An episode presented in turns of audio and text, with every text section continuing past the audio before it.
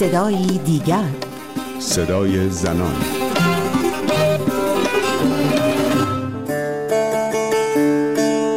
از خون جوانان وطن لاله، جانم لاله، خدا لاله دمیده. آواز خواندن زن رو قدغن کردند. او در هفت فرصتی می‌خواند. حجاب اجباری رو مدت هاست کنار گذاشته و رنگ و لباسی که دوست داره رو میپوشه. ماموران امنیتی اون رو تشویق کردن به همسرش در فرانسه بپیونده، سرباز زد. دو قلوهاش به پاریس فرستاده شدند. ماموران امنیتی فشار آوردند که مادره و این بار باید با اونها بره. نرفت، ماند و شد روایتگر رنج.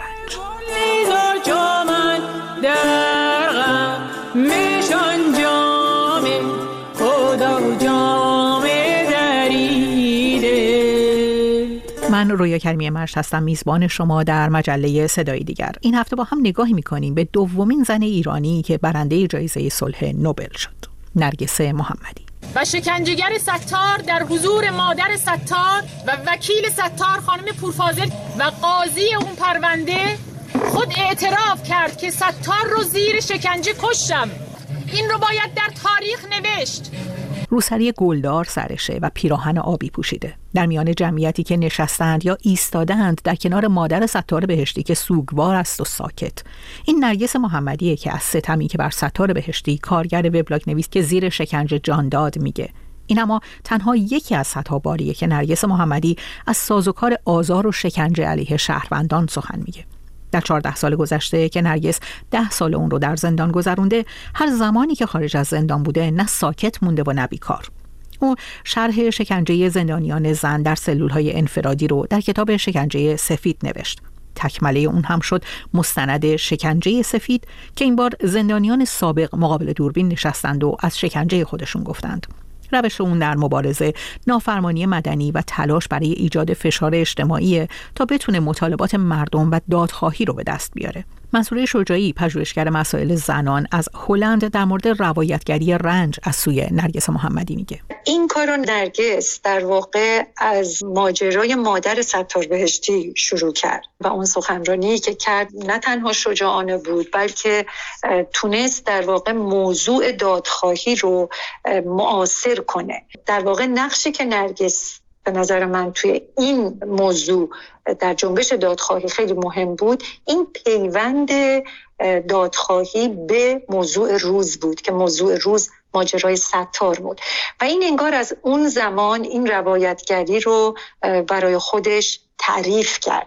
توی این هویت جدید ما می‌بینیم که به خونه خانواده های زندانی سیاسی سر میزنه، وقتی میره زندان کتاب شکنجه سفید رو مینویسه. از این به بعد هویت نرگس کاملا مشخص شد که این راویه و منتها این روایت رو به دلیل جغرافیایی که توش محصور شده بود که این جغرافیای زندانه، تمرکز کرد روی زندان و به بهترین شکل انجامش داد. اگر زندانی رو شکنجه دادن و اون نمیتونست بگه، نرگس این کارو کرد.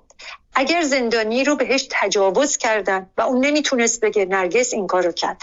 و تمام اینا مستند بود، یعنی یک دونه اینها غیر واقع نبود. این روایت ها روایت های صادقه، اینها حقیقته. نرگس در بخشی از فیلم مستند شکنجه سفید، روایتگری یک کتاب، به موضوع رنجی که خودش در دوری از فرزندانش تجربه کرده میپردازه و تاکید میکنه که حتی روایت اون رنج هم نمیتونه بار هولناک اون رو تصویر کنه. واقعیت اینه که نه من هم قصه رو تجربه میکردم عمیقاً، هم دوری از بچه هم اینقدر منو بیتاب میکرد اینقدر منو بیتاب میکرد که احساس میکردم اگر یک لحظه وایسم منفجر میشم. تو سلول به اون کوچیکی شروع میکردم به تند و تند را رفتن که حالت دویدن پیدا میکردم. من یه بار تو سلول خوابیده بودم، بعد دیدم که واقعاً خواب نبود، چون واقعاً لبهای کیانا رو روی گونه خودم حس کردم. کوچیکی داغی لبهای کیانا روی صورت من بود. کیانا منو بوسید و من یه دفعه چشمم رو وا کردم که کیانا رو بگیرم، دیدم سلوله. اون لحظه نمیدونستم چی کار باید بکنم. آلیه مطلب زاده زندانی سیاسی پیشینه که یک سال حبس در زندان قرچک ورامین رو در کنار نرگس محمدی تحمل کرده.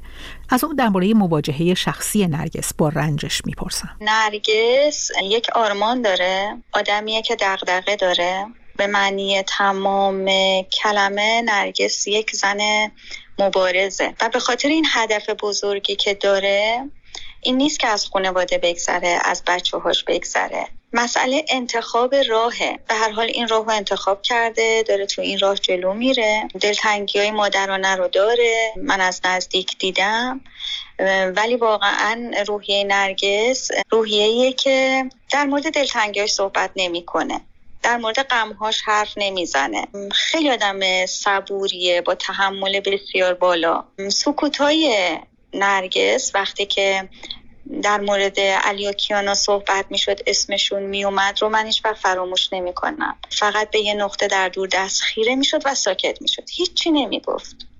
همیشه عکسای علی و کیانا رو نرگس با خودش داشت. عکس مادرش، به مادرش خیلی علاقه داشت، عکس مادر رو همیشه با خودش داشت. خب میدونی که نرگس وقتی که از زندان آزاد شد، به فاصله خیلی کوتاهی مادر رو از دست داد، یعنی اصلا فرصت نکرد با مادرش باشه.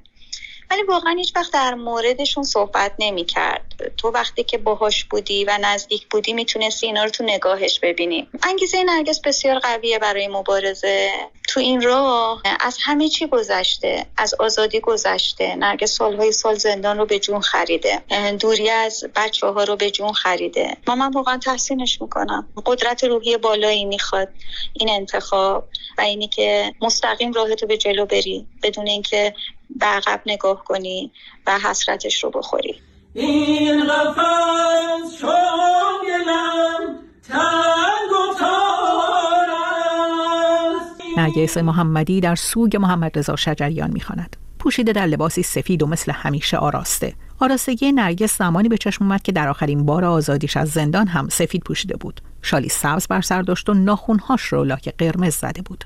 موضوعی که حتی در شبکه‌های اجتماعی سر و صدا برپا کرد و برخی به طعنه گفتند نه انگار که از زندان، انگار که از مهمونی بیرون اومده. پیش از این نرگس محمدی در مورد این واکنش‌ها در گفتگو با همکارم فرشته قاضی با اشاره به سبک زندگی خانواده‌اش گفته بود. برای من مبارزه، مقاومت، همه اینها توی زندگی معنی پیدا می‌کنه.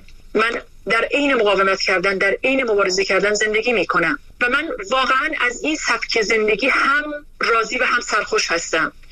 من یادم یه بار توی سلول انفرادی که اتفاقا حال خیلی خوبی هم نداشتم، داشتم میرقصیدم، برای که یه بخشی از زندگی همین بود. روز شده بود، آفتاب بالا اومده بود و من توی سلول محروم از همه چیز و همه کس و حتی یک صدا، حتی یک نور بودم.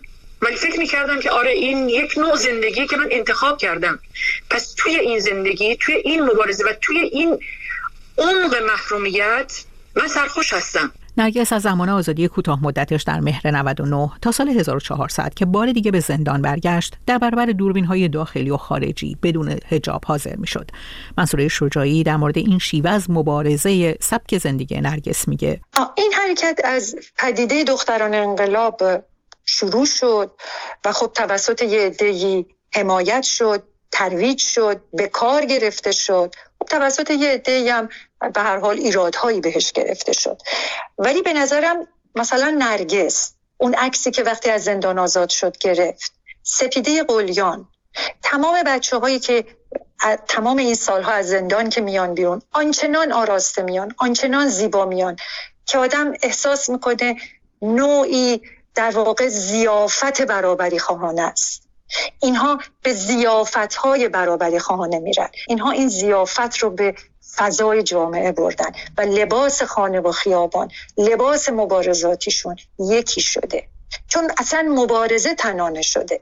یعنی مبارزه وارد اون مرحله آزادی خواهی زنان شده و این بحث جنبش آزادی خواهی مشخصاً برمیگرده به آزادی هایی که به تن زن مربوطه. یک جور صداقته، یک جور حقیقت توشه. نرگس محمدی در حالی جایزه صلح نوبل رو برده که به حکم دادگاه‌های جمهوری اسلامی که اونها رو ناعادلانه میدونه، در مجموع ده سال و نه ماه دیگه از زندگیش رو باید در زندان سپری کنه. برنامه صدای دیگر این هفته رو با صدای نرگس محمدی به پایان میبریم، اونجا که پس از به مرخصی اومدن کوتاه مدتش در شهر زنجان خطاب به خانواده‌اش اینطور میگه. نرگس جلوی در داریم میبینیم، ساعت سه نصف شبه، انگار که داریم خواب میبینیم. نرگس جان سلام، آزادیت مبارک. مرسی، ان شاء الله آزادی کشور ما.